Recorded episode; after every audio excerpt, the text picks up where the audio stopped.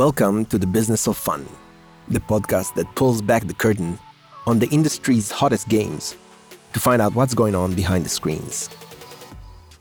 We are going to invite mobile gaming experts to spill the tea on their game success, how they work, why they work, and what they've learned along the way.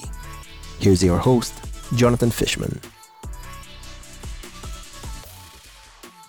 Welcome to the Business of Fun podcast. In this episode, we're discussing how to create a world class monetization strategy for your mobile games. Join Jonathan Fishman from Mavens, Phil Suh from Zynga, and Jeffrey Carlson from Chartboost as they share tips on balancing in app purchases, advertising, and other monetization techniques to optimize revenue without compromising user experience. Let's dive in. Hey, everybody, and, and welcome to this webinar. Today, we're going to talk about how to create a world class monetization strategy for your mobile games. You have here me. I'm uh, Jonathan Fishman.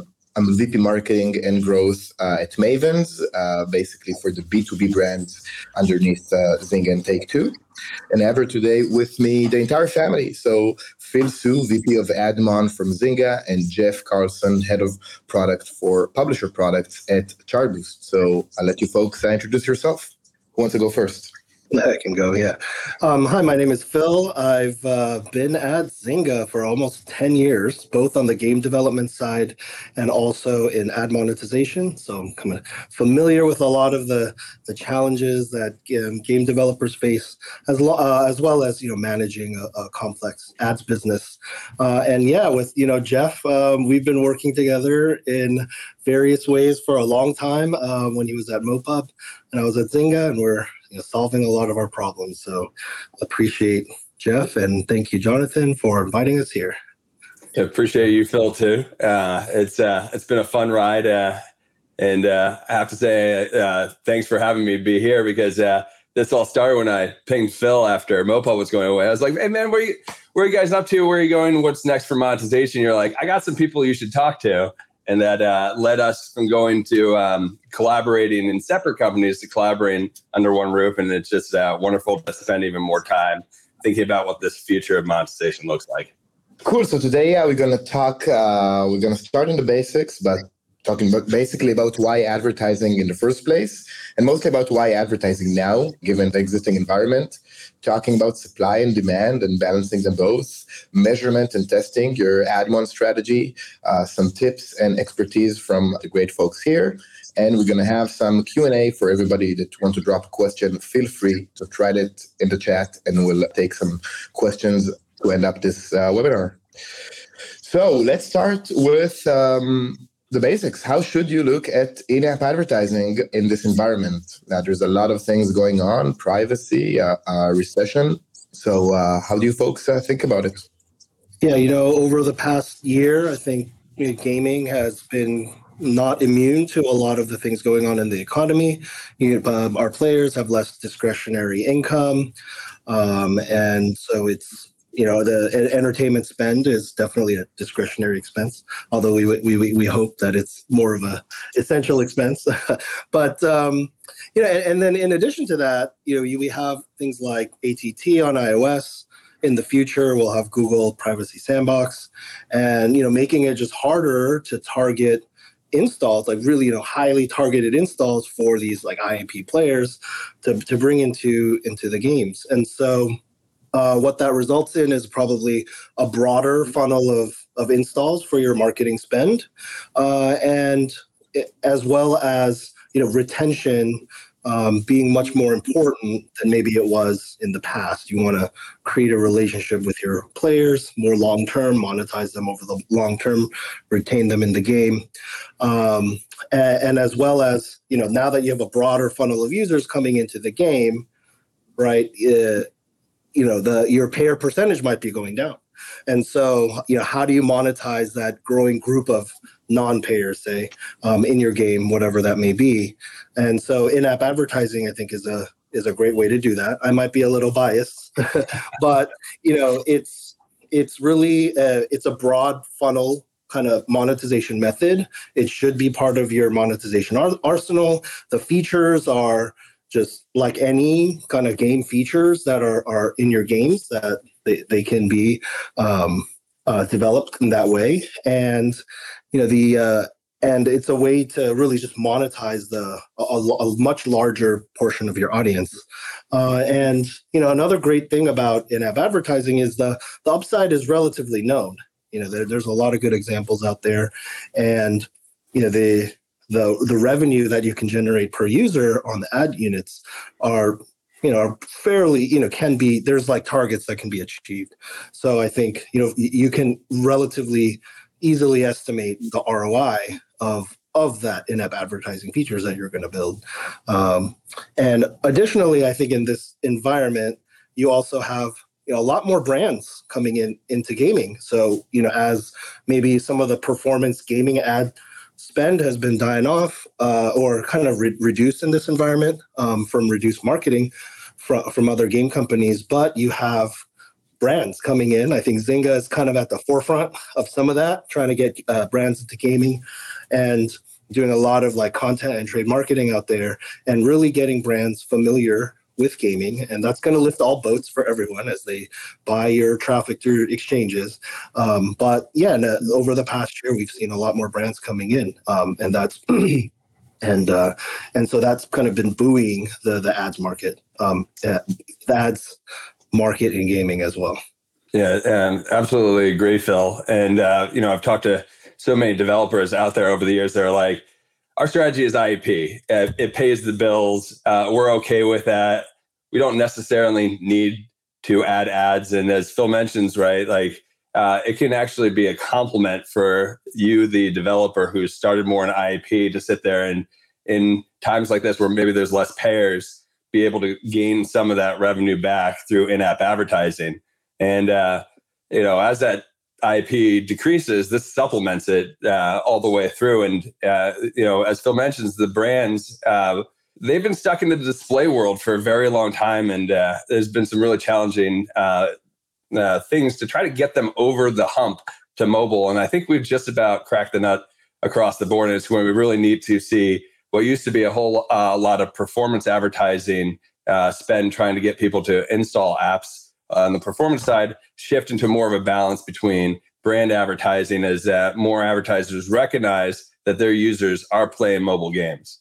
Cool. So why now is a good time to expand IA specifically? Like what new capabilities exist now that didn't exist before that are worth looking into specifically now?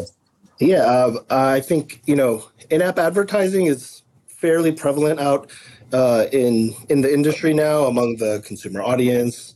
If you look at the top downloaded games, most of them have advertising, and even in-app purchase, you know, focused games, a lot of them have advertising nowadays in rewarded video. So there's a lot of kind of tried and true uh, implementations out there, uh, and you know, users, consumers are really used to it, and sometimes they even ask for it. Like we we can introduce rewarded video into a game that didn't have it, and there's like positive uh, uh, sentiment in the App Store reviews, um, and that's kind of pretty cool to see sometimes. And you know, uh, beyond that, uh, like the competitive aspect of it, there's really a lot of uh, new options out there, like not just the tried and true banner, interstitial, rewarded, but uh, more like in-app, in-game advertising. Um, kind of more native like placements. They have audio ads that are starting to emerge a bit more. So there, there's kind of new kind of ways, new experiences that are at scale. Because uh, you know, in the past, I would say there's just not enough demand flowing through some of these channels, and so you do the legwork of integrating it, and the uh, the ROI isn't there.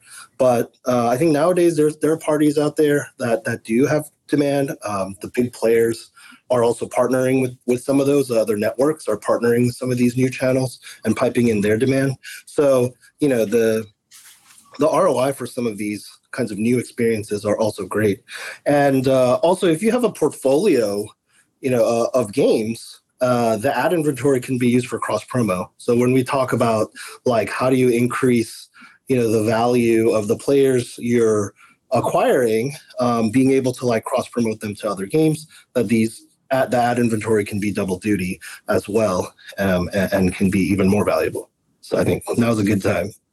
Yeah, I, I think too, uh, as the uh, entire industry has um, matured a little bit more, uh, there's been a lot of feedback from developers. I mean, uh, I, I can count on uh, zillions of times. I feel like I've received feedback from Phil and team about like better ways to provide in-app advertising that fits better within the overall experience of the game and the types of users that want to consume ads. And that uh, across a number of different um, types of vendors and technologies has produced a, a, wide array of new ad formats, as Phil has mentioned. Going into things like reward interstitials, where perhaps you start off with a, a reward experience for certain users. Some users don't opt into that experience and are non payers. You can potentially start to uh, uh, segment them into potentially seeing ad breaks where they can opt out of that reward experience. And uh, you can see the industry evolving in the way that uh, it allows for monetization for different players and their preferences. And so I always appreciate uh, hearing that feedback from our, our publishers and uh, and then working on interesting new innovative solutions to provide these experiences that are better for the user base that do lead to those better app store reviews. All right, so let's go into the strategy part. Like, what's your thinking when it comes to building an in-app advertising strategy? How do you think about it? Yeah, I mean, our, our real North Star metric for you know any ad integration or how we look at ads in games is related to average revenue per DAU. So it is a monetization metric, um, and then there's others kind of around maybe the, the retention impacts of that, and we can talk about it during experiment when we talk about say experimentation. But like um, you know, in terms of you know what makes up revenue per DAU, you look at the supply and the demand side. So supply being you know how many ad uh, impressions you're generating uh, and what kinds, and and then the demand is you know who's buying that ad inventory and, and who do you have plugged in. And then you know when you're really focused on supply, um, that's that's the hard. That's really I think the hard part. You know, generating supply in the right way in the game um, that works uh, with you know the the the core loop or the different you know genre of the game, um, the user experience in the game, and how that ties into um, the various kind of features um, and player lifecycle of your game. And so, you know, uh, there's again a lot of examples out there. So they're kind of having different targets by genre uh, of what kind of ad units you're going to have. And we can, if we focus on, you know, banners, interstitials, and rewarded. So banners and interstitials being like more display ads. Uh, you know, like casual games might have more uh, display ads, and while the rewarded video game, um, more IAP focused games might really tend towards the rewarded video. And when we look at what kind of ad units you're going to have in the game, I think it, it comes down to, you know, even the display ads, like what kind of real estate is available in your game, right? When once you kind of dig down under the genre, there's how the game is designed. So if you don't think about ads from the beginning, you might not have real estate to put in an ad, or you might not have the right experience where you can put in the ad. Um, rewarded video as well, when you're thinking about kind of the the value exchange you're going to have for the players if your economy is super tight and you can't have kind of flow from rewarded video coming in uh, without damaging the economy then you're going to you know be restricted on kind of what you can give out as a as value to the players and you know your engagement really might not be there. So thinking about how you know ads are going to play in what kind of ads you want how they're going to play in with your uh, with your game, the game that you're developing or the game that you already have, is going to be uh, you know important. Now, you know, beyond that, you're thinking about you know, the different user segments of players that are in your game. You know how maybe how we can personalize it. You know sometimes how re- rewarded video or different kinds of ads can incentivize behavior or or provide more retention. So putting it in the right places.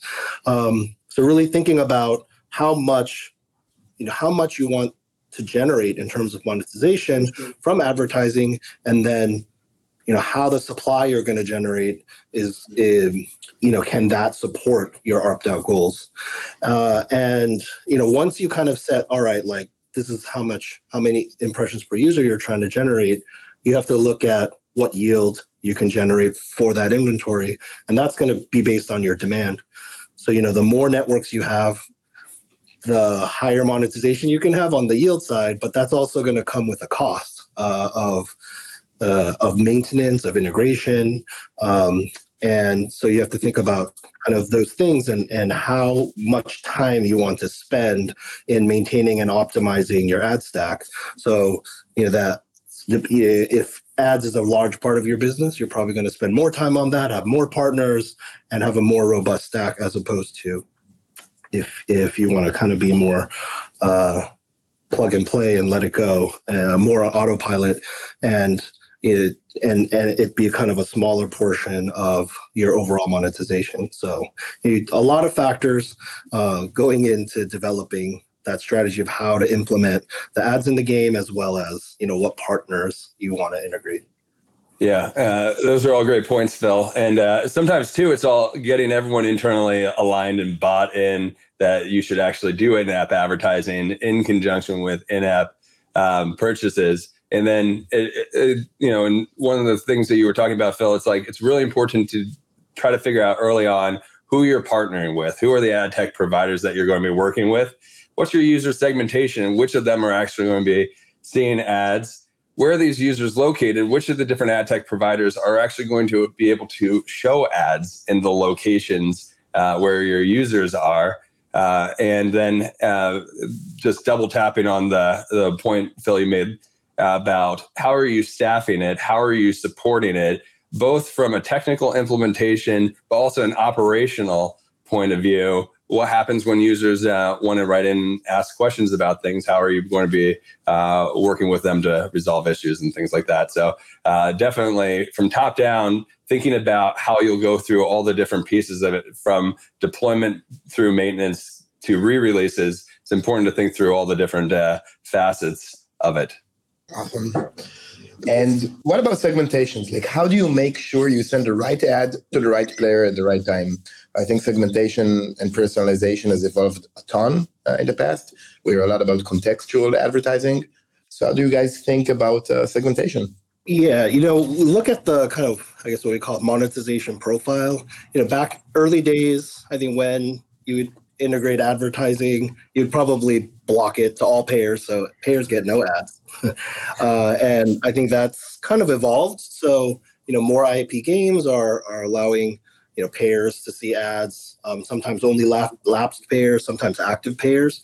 And you think about okay, well, what are the places that we're willing to show those ads um, to these players versus versus others. So the player experience with advertising and what ad placements and, and how often they can see ads or will be exposed to ads can be different based on their monetization profile. And not only with IAP, I think there's also some, you know, you can look at the advertiser value too. So the geo, um, what kind of like demand is available for different uh, segments of users, like where they are. Um, you know, are those users clickers? Uh, what's their kind of user profile? Uh, do you have an identifier for that user or not? They're going to monetize very differently from the demand side. And so you know if you want to focus on generating uh, more money uh, from you know users with lower advertising profiles uh, then you, you you know if, if you don't get it on the yield side you can make it up on the supply side. So maybe you know those users might might get uh, more ads than than users that have better monetization profiles on the advertising side. And uh, you know, you it's everything is kind of like a series of trade-offs on on kind of how you look at where you're going to start, you know, where you're going to put ads.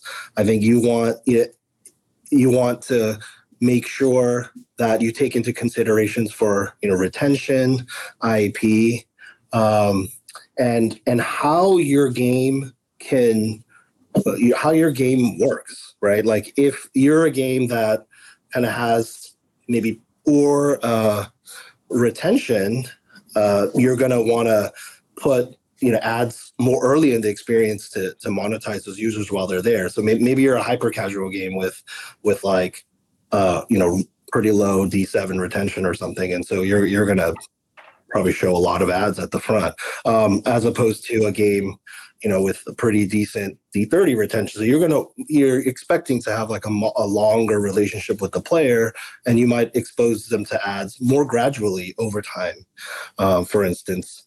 And so you know you you can kind of focus both on like who the player is and how you want them to experience ads what kinds of placements are available to different kinds of users and the value exchange that they have, as well as when you start introducing ads, may, may be different, all based on like the type of game you have and the um, and the profile of the user.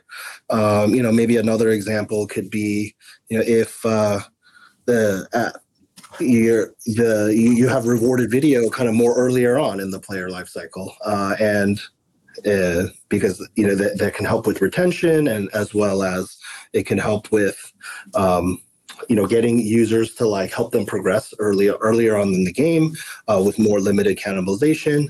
And then you know over time if if they're continuing to be non-payers maybe you introduce display ads to them even so that it's like your ad load kind of increases over time as you play um, or the kinds of incentives and rewards change over time uh, as well through the player life cycle. So the segmentation might actually kind of change. The experience might change along with like how the user evolves in the game. And so, you know, these are all ways of kind of tracking, um, uh, customizing that experience for the user and and and you know the longer you retain users in your game, uh, the you know more nuanced you can get um, with like these ad experiences. Uh, and you know when you're first starting out you're probably you know doing the basics.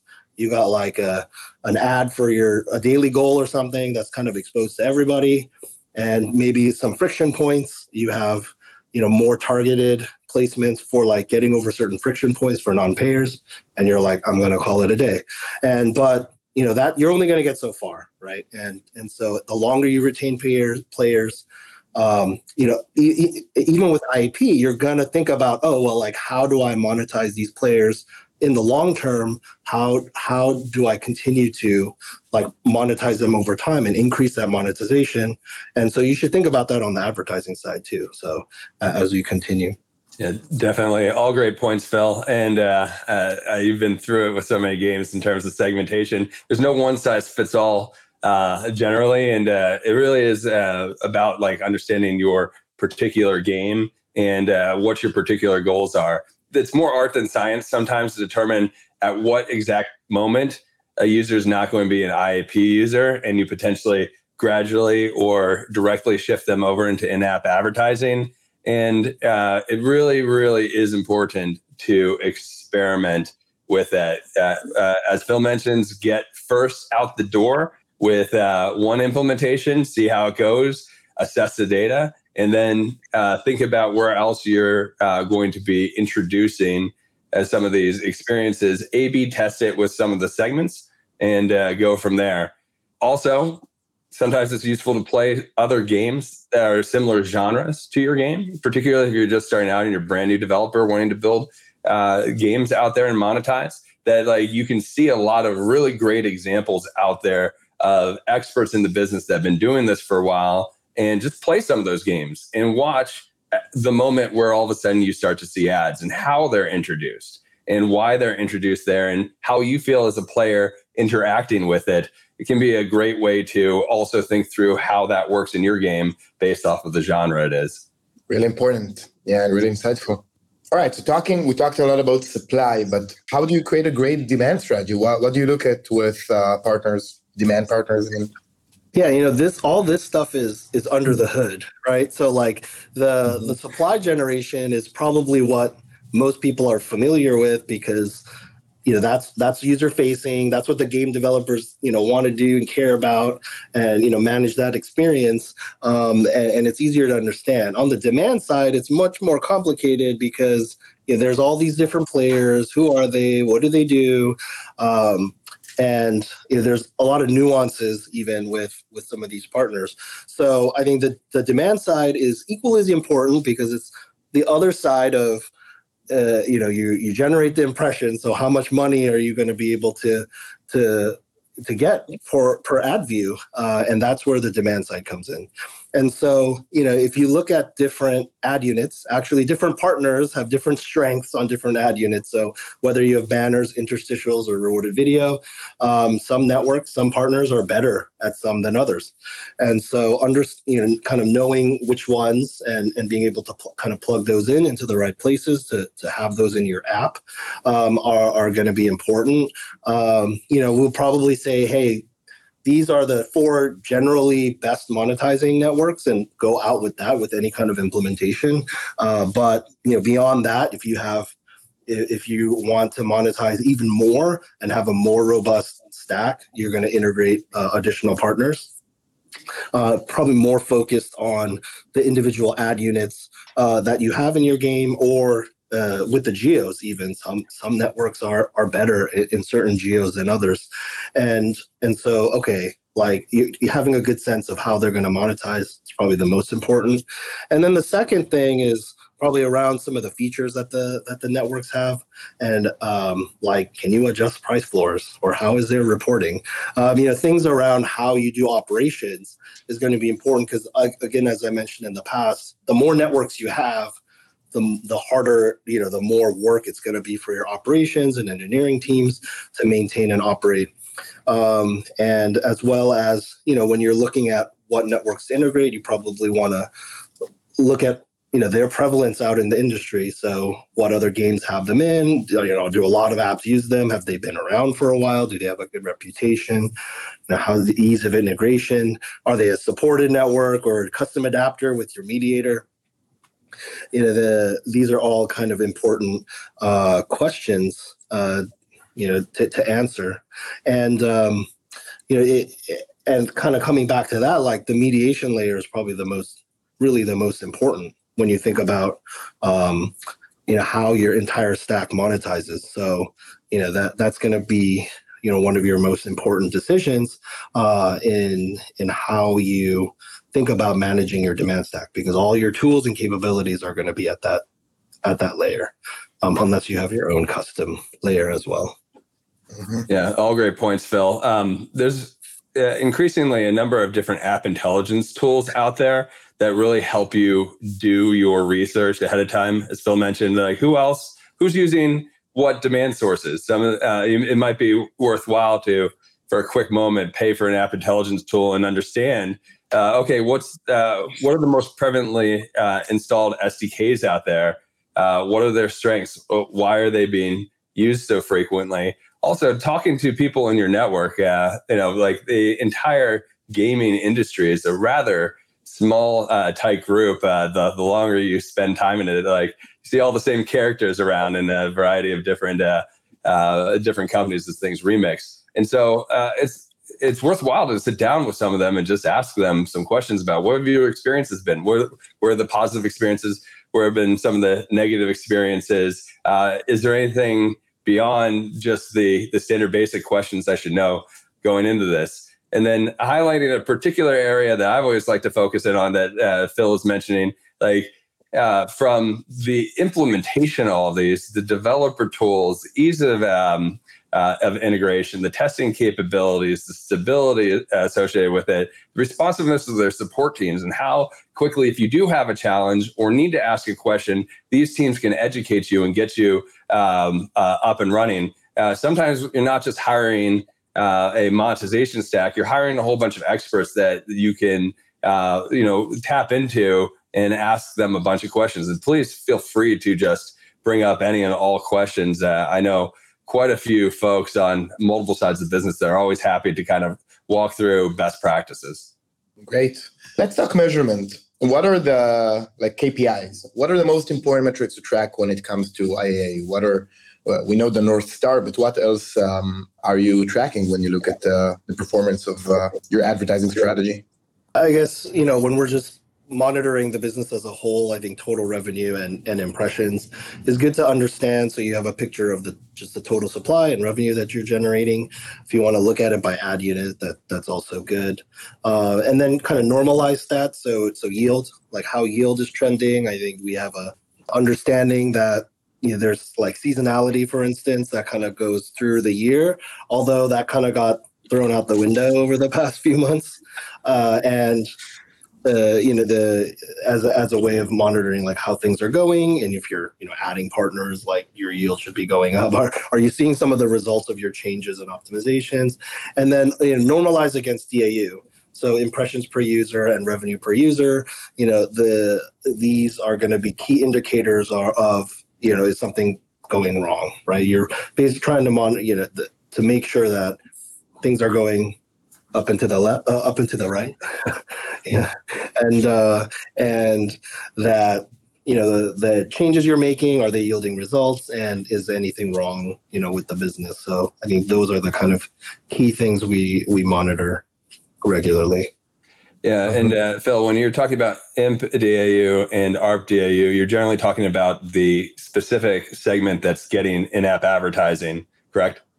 Well, I guess both because you know, we, we tend to we look at both because you know you compare it to like IAP monetization, right? And and like when you look at ARPDAU from IAP, you you, you kind of you usually look at it first first from total DAU, and then you can peel out. Okay, well, for you know, what is my revenue per payer, or right. what? So on ads, the, it'd be like, okay, what's my ad? You know, views per viewer on ads, or revenue per viewer. Um, so that's one layer down uh, the but I think on high level, you're we're we're starting out with like total DAU. Yeah, and and that makes sense because like if uh, in general you're starting out and saying you want to have maybe a supplement of IAA or a complement your um, you know IAP strategy, right? Like zooming out, out at your total monetization strategy is good in terms of some of those metrics, but then you're also right that like zooming in on the particular segment of them for both of them for IAP and IAA is also super critical. You can also go one level deeper, as we were mentioning in the um, conversation earlier about uh, hey demand sources and which geos they're good at. You could also start to look at some of this information from a particular country level. So let's say if you uh, what, what happens if you have a lot of uh, folks that are using your game in Japan, but you actually don't have a lot of demand sources that are currently buying the potential inventory you're making available, there's opportunities to sit there and say, okay, we have a chance to increase our ARPDAU and MDAU overall uh, by also uh, making sure that for specific player bases, they're seeing similar uh, levels of demand that uh, some of our tier one countries are. Cool. And um, talking about specific ad placements, how, how do you evaluate if they're performing well or not? Like, how do you test your decisions early on on choosing the right places for these uh, ads? Yeah, I think you know it starts with brainstorming and kind of what are the goals of the feature, and you you have a kind of expected outcome of of the results, right? So you know how many impressions you want to generate and how much revenue that those placements are going to generate. Uh, there could be some great ideas, but it's buried so down in the funnel that you're only 5% of users are going to be exposed to this thing and, and so that's not going to generate any meaningful revenue. Um, so really looking at the ad funnel and and even even when something goes live like all the assumptions you know how is that tracking right? So uh, from everything from the ad eligibility rate you know who's exposed to ads and and the surfacing like how many users are going to be exposed to even get to the point in the game or that they're going to see it. Like if it's buried in the store how many people go to the store a day? Are you driving people to the store? If only 10% of users go to the store maybe that's not a good place to put it. Um, and so you think about kind of the eligibility rate as well as the surfacing reach of of the the placement. And then you know then you're looking at engagement so if it's like say a reward, if it's a display ad, it's going to be near 100%. You, they hit that point, they're going to get it. Um, they're in the lobby and they see a banner, they're going to get it. So, but the uh, on the on rewarded video, there's an engagement component because uh, once a user sees something, they need to click some click it to, to open it up and, and initiate the ad. So and and if you really think about it, that this level is the monetization rate because if a user never sees the ad, you're not going to monetize them. So they can have the opportunity, but if they don't actually see an ad, you're not making any revenue. So that this like ad view rate is is really important um, in in your ads funnel, and so and and beyond that, um, and, and I guess like with rewarded video, the other complexity here is you know the value exchange. So like is it content? Is it progress? Is it a consumable? Is it something that like, what are you giving in exchange for? Rewarded video? Um, and that is probably going to dictate you know how many users are going to be engaging with it and how often how many times. So you're also thinking about what kind of frequency you're you're doing for this. If it's a really high reward um, for everybody you, you might say make it only once every x hours or once a day. But again you know that's not going to generate that much revenue if if like 70% of your users do one ad a day. It's not going to be worth that much. So that's a great placement but you also want to generate other ones that are that are um, uh, to, to generate like, additional ad views. So, you know, we're looking at the views per viewer, having an expectation of that and and how many views are being generated for for the for the say the profile of user that you're looking at and then you know then getting down to overall impressions and revenue per user. Um, and i think one of the key things that we look for um, as well in in any of the kind of ad placements is is our success rate. So we look at um, you know how many users uh, or or like for the for the the ads being for the if every ad, ad, opportunity being generated you know are we filling those ad impressions? Uh, and that's kind of a measure of of leakage. So even if you're generating an ad opportunity are you actually delivering an impression and monetizing them?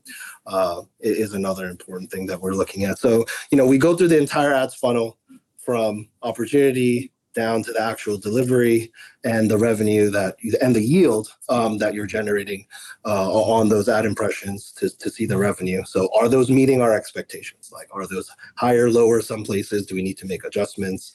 Um, and you know, and and we often build levers in into our experiments to be able to like adjust some of those things. Yeah, absolutely. Uh, totally agree with all those points. Phil. Uh, and I think one thing that can sometimes help above just like you yourself trying to figure out whether or not it works well on your game, uh, talk to some of your ad vendors and ask them uh, for cohort sort of uh, comparisons where you can say, hey, I've uh, implemented rewarded. Do I really see results that perhaps uh, like competitors are seeing if you if you have them on uh, the platform as well? And sometimes that can be really interesting to, to hear. Oh my goodness! Like for whatever reason, ours um, our, ours aren't uh, working quite as well as others, even though we may ourselves think that we're doing a good job. Uh, it's always good to kind of uh, get another baseline comparison of understanding of like uh, what else uh, maybe some interesting tips or tricks in order to get it to perform even better than it is currently. Always good to phone a friend and ask some of uh, the folks that uh, maybe are able to see this at a higher level. And this goes back to Phil's point about choosing the right vendors, mediation layer, et cetera. It's important to have folks that can uh, give you the insight and advice. Cool. I think I won't have time to do all of them, but uh, you mentioned leakage. So can you define it? Like, what can you do about it? Yeah, you know, I think a lot of it's time and this is probably like the most time intensive thing so it's something that people like probably a lot of developers skip. You know, it's they're like they're just monitoring impressions per user and say all right like is it steady state? Is it healthy? Okay. Are there crashes? All right. So um so leakage so eh, there's a lot of reasons why an ad may not successfully be displayed. Like you can generate all the supply you want. Well supply down to that ad opportunity where an ad is supposed to surface. But if a user doesn't see the ad, you're not monetizing them. So, you know, having you know, monitoring this metric of success rate, there, there's always going to be some like maybe the user leaves right when an interstitial is popping up and they just leave the app. So there's going to be a certain measure per, percentage that like don't display for some reason, um, but the uh, aren't successfully viewed. But there are other w- reasons for um, for it for it not to successfully deliver uh, and a lot of that has to do it could be with like ad flow latency or it could be ads that are loading and not successfully delivering or crashing the app on in a catastrophic level. Uh, so having an understanding of this metric is, is going to be pretty important. And you know in the past i would say one of the key ways of dealing with this issue um, well it, that's why it's important to you know vet vet your ad networks. But you know, another uh, what we probably had to do in the past is just completely shut off a network, for instance, that say, oh, like this network is causing way too much latency, or this network is nerfing our success rate. Like we need to shut them off on this ad unit right now. And so that does it for the you know the all users, right? It, it shuts off that network for all users and lowers monetization because it's impacting uh, you know the competition in your of demand in your stack. And so uh, you know new like a, a new feature I think that we've been developing um, is called we call like the network kill switch, and so being able to specifically target users that are experiencing problems. Um, so it's usually not everybody that's experiencing like a success rate impact. It's it might be a certain subset of users or are experiencing crashes. And so okay, like who are those users? Identifying them and shutting the network off only for those users um, is gonna you know help preserve your monetization. Um, and and so you know addressing leakage is kind of uh, important because yeah, it's it's like it's a pretty pretty non-zero. I would say it could be kind of considered like especially for display ads could be in the double digit percent of opportunities that you're losing uh, so you know it's something that you should probably look into as well as you know uh, being able to address some of those um, in different think about how you can address those in different ways Right. And so if uh, if fill rate represents your total opportunity of ads on device ready to be shown or displayed to users, um, uh, the actual render rate is the amount of ads that you're actually shown. In between those values, somewhere is some percentage of leakage potentially. And uh, understanding that could be the difference between you asking for 100 ads, loading 50 and showing 10, and instead showing 20. And uh, perhaps you're uh, missing out on uh, those extra 10 now, some leakage is just going to be the natural progression of a user, right? They they play the game in the morning, up, oh, had to go to work real quick, and so didn't return to the app that day until the next day. Now you need to get a new ad. So some of that might be natural in terms of how users are using it, but in places where you go to show an ad and there isn't an ad, or there's a crash or other things, those are places where I think uh, Phil and I in particular have talked a lot more about investment and how we solve that and things like networks uh, kill switch that provide that granularity of kind of delve deeper, uh, it's an opportunity, right? Like ideally, you get to a place where you showed all 50 of those ads, but uh, that may not all, uh, always be possible. But ideally, every time you do get the opportunity to show an ad, you should be able to. And um, part of that is, uh, you know, the vendor tech needs to also get to a place where they're also prioritizing that this that this is also important to them because it certainly is important to the publishers and certainly an area of more investment over time over the next year or two. Yeah. Besides the network kill switch, which, which is great, looking to the future, like what do you think some monetization stack capabilities like on your wish list or the two of you are working on uh, and the industry should adopt? Yeah, I'm, I'm, hoping, you know, we have a large portfolio, so I, you know, it's all for efficiency. I hope to see better, more and better like yield automation tools from platforms.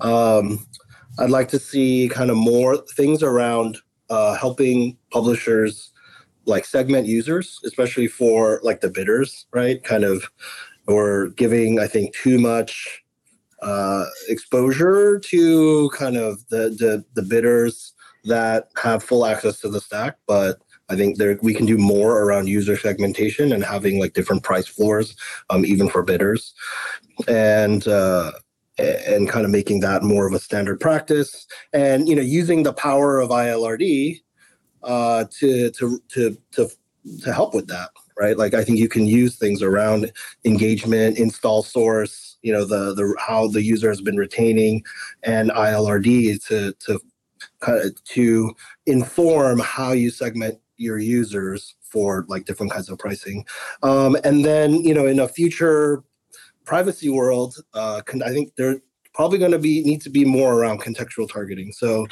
you know, the platform capabilities around contextual targeting, how developers look at the context of their game and what information they can provide um, to to advertisers, um, and it is going to be important.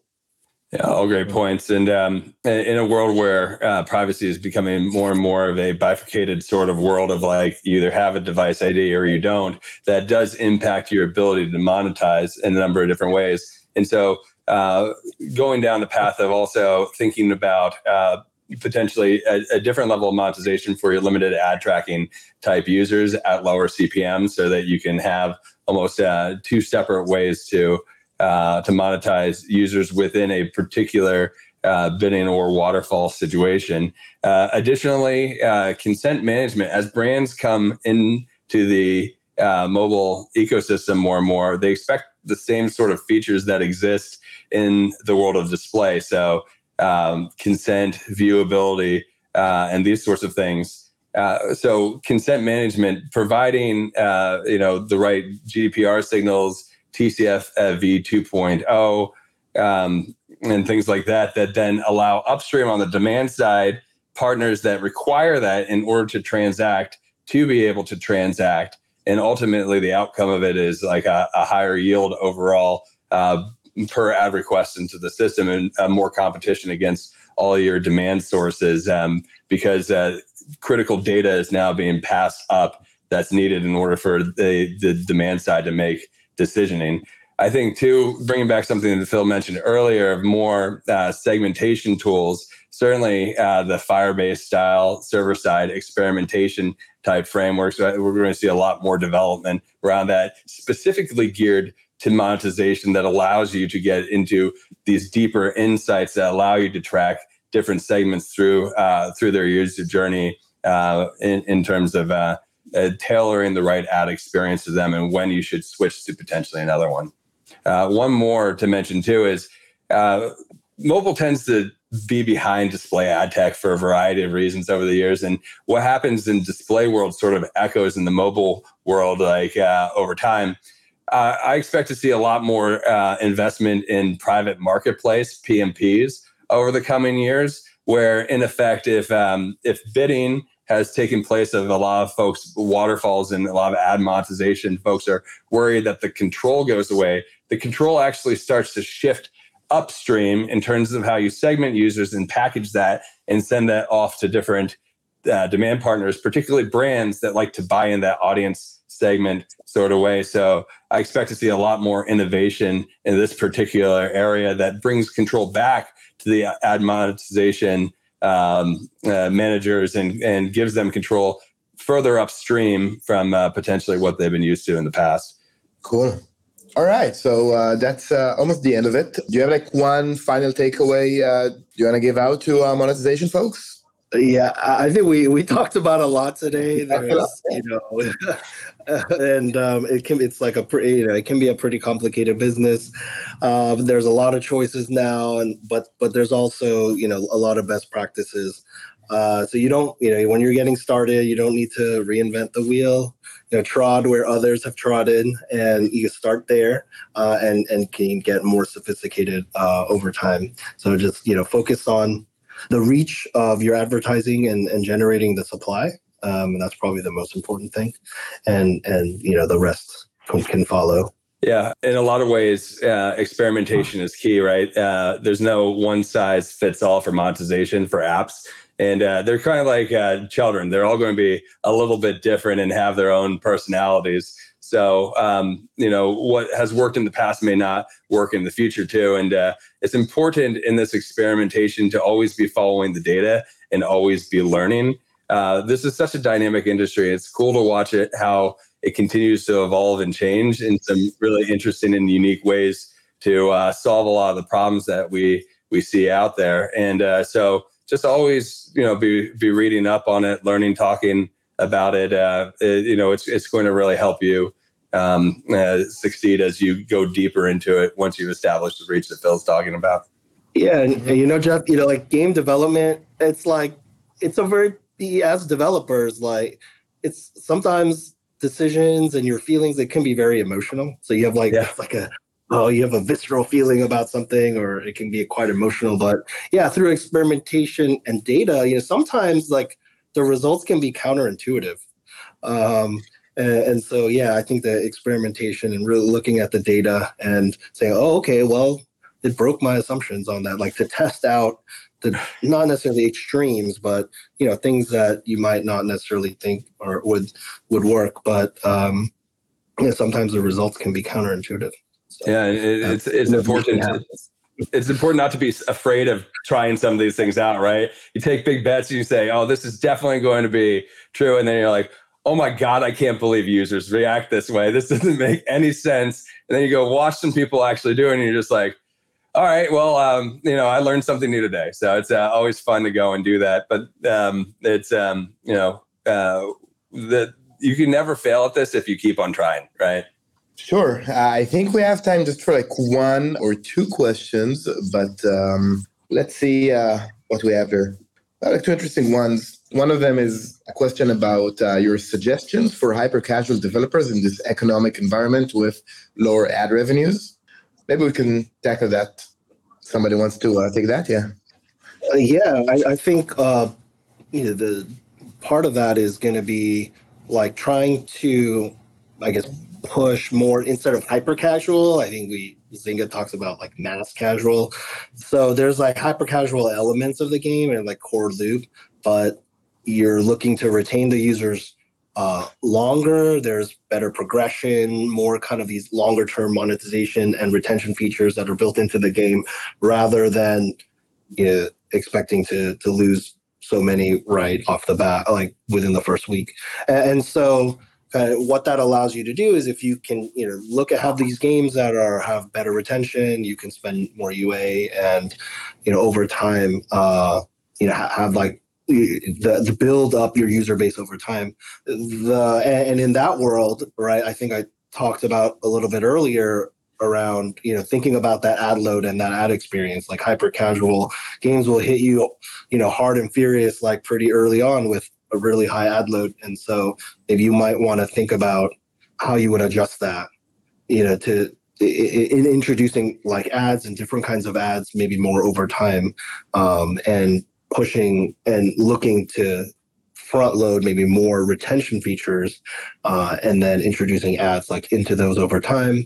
Um, and then you know uh, mass casual games are also looking to monetize not only with ads but probably some ip so building in some friction so i guess it's like just casual games with broad appeal using hyper casual more core loops um, you know is probably where that industry may evolve to Mm-hmm. Yeah, it's an important point because like we sort of started on this world of like user retention apps are generally showing less ads initially and then build it up over time. And hyper casuals, they just hit you with uh, as many ads as possible. Sometimes early on in the the you know like maybe days uh, day one you come back and bang you're in in that loop or even uh, day zero because they may not come back. And it does seem like we're maybe evolving towards a balanced approach where each side is coming a little bit more towards the middle there. Awesome.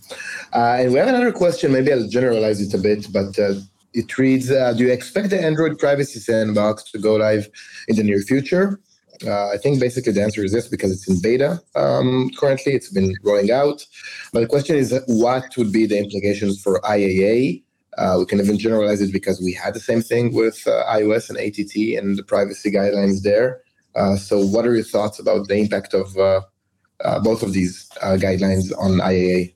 Yeah, I think Sandbox is a a, a bit you know, different than ATT. I like they're they're I think the goals of the the service the the product is is a bit different. So um, in in terms of what they want to do with the identifier, uh, I, I would say one of the key things is that it's not set in stone. I think there's you know three different areas of of Sandbox the around targeting, measurement, and and like SDK runtime, which is the sandbox component of the SDKs. Um, I think, yeah, and, and I think developers should really come in and give feedback and things can be changed. For instance, on the targeting side, you know, it used to be uh, FLoC and now it's Fledge, and maybe there can be an, another evolution of this. Uh, and and so you know google is listening and and developers should like really understand what the implications are for their apps and kind of give feedback uh, uh, to Google, as well as you know, I think specifically on SDK runtime, you know, that it opens up a lot of other implications when you're pulling, you know, potentially pulling these SDKs out of the app and they can be updated independently. And so, yes, I think it's very especially around that one. Please, developers, take a close look at that um, and give feedback. Mm-hmm. In terms of timing, I think that the uh, uh, they did. It, there was like a blog post in December or something that kind of said, "Oh, hey, like web is they're looking at second half of 24 to implement like the browser version." And so I'm hoping then that means like you know mobile will be after that, so uh, 25 or later um, potentially, and uh, so that gives like more time for us to you know test this thing and and give feedback. Uh, and in terms of the impact you know, I think we kind of know what impact we had on ATT. I think you can also look at uh, the users who've opted out of Identifier right now. Like you can on your apps yourself, like what percent that is and what kind of monetization delta you have on those users. So you can get a sense of what that impact could be on the high side. I think that's the maximum. Um, and uh, and do other things to kind of prepare. So when yield goes down, what do you do? You can add it, add, generate more ad inventory, um, and you can do other things around you know, the preparing yourself for like contextual targeting, working with demand partners to overcome. You can you know look at how you leverage first party data, building up kind of uh, different parts of your ads business, um, trying to figure out ways of kind of claiming more of the the ad supply chain um, and and improving performance there. So there there there are kind of things that companies can do to to try to combat both the yield um, and the supply side to to maintain or grow your ad revenue.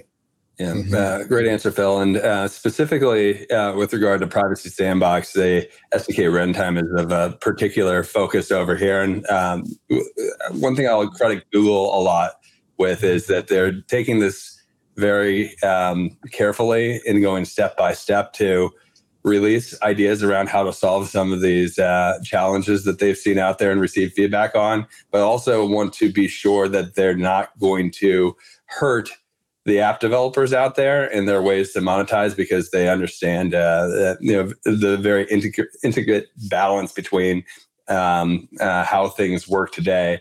Uh, so how can we live in a world where uh, we're giving these additional external SDKs access to things that they should have access to, but not giving them things uh, that they potentially shouldn't in a privacy friendly way. I think as an industry together, we can all continue to talk about these things and uh, you know generate ideas around uh, the best way forward that um, provides everything that we want uh, to uh, to continue to be able to do while also being respectful of um, the users and uh, the privacy that they uh, want to have. It's going to be an evolutionary process. There'll probably going to be some pain points, but it does seem like Google is going to elongate this timeline for it to work uh, in order to make sure that uh, they don't out of the gate like um, you know kill the golden goose. Yeah.